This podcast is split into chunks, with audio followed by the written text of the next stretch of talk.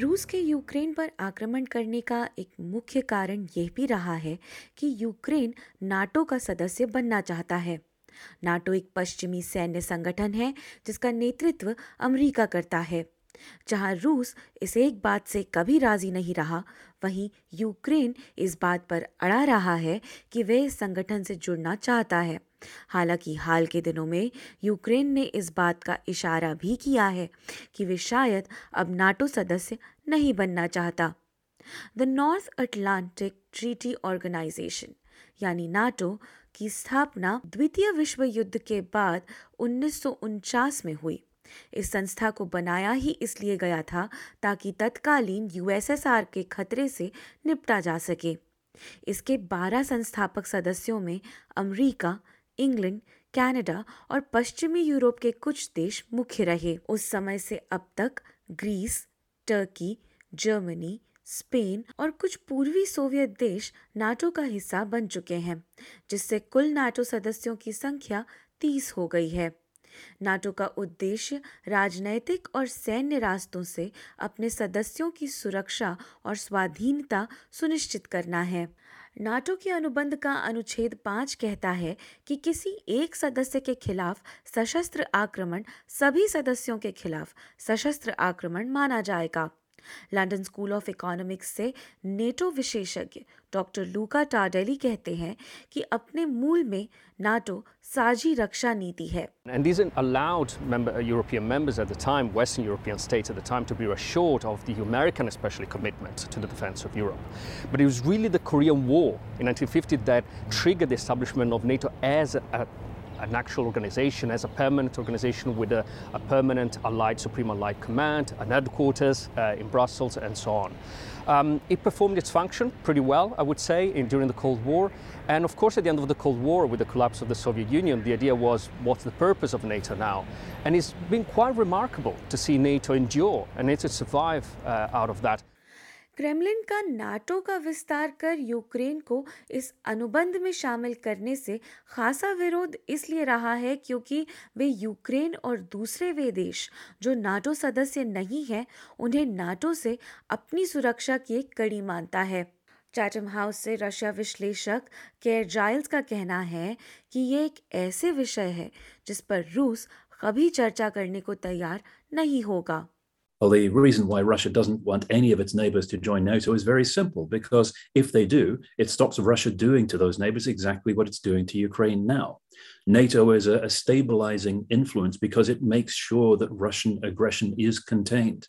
NATO सदस्य बनने के लिए एक देश को यूरोपियाई होना आवश्यक है साथ ही वे जनतांत्रिक मूल्यों का पालन करता हो और यूरोपियाई अटलांटिक इलाके में सुरक्षा भागीदार भी हो सदस्य बनने के बाद एक देश मेंबरशिप एक्शन प्लान का हिस्सा बन जाता है, जिससे नए सदस्य की ज़रूरतों के अनुसार उनको सहयोग और सहायता दी जाती है।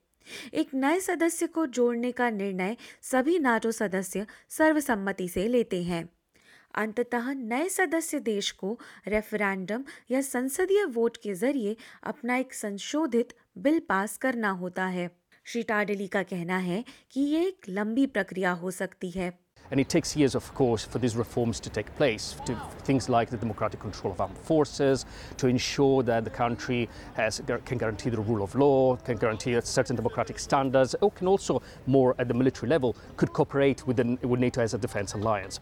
2008 में नाटो ने यूक्रेन से वादा किया था कि वे यूक्रेन को इस अनुबंध में सदस्य होने की सारी शर्तों को पूरा करते ही जोड़ लेंगे।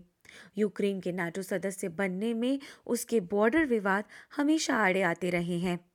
फ़िलहाल के लिए यूक्रेन को नाटो से एनहेंस्ड अपॉर्चुनिटी पार्टनर का दर्जा मिला हुआ है। एक ऐसा दर्जा जो ऑस्ट्रेलिया जैसे उन देशों को दिया गया है जो संस्था के सदस्य नहीं हैं। यूक्रेन में इंग्लैंड के पूर्वी राजदूत रॉबर्ट ब्रिंकली का कहना है कि यूक्रेन की मदद करने में नाटो का अपना स्वार्थ भी है They're receiving a lot of political and economic support as well as defensive military support.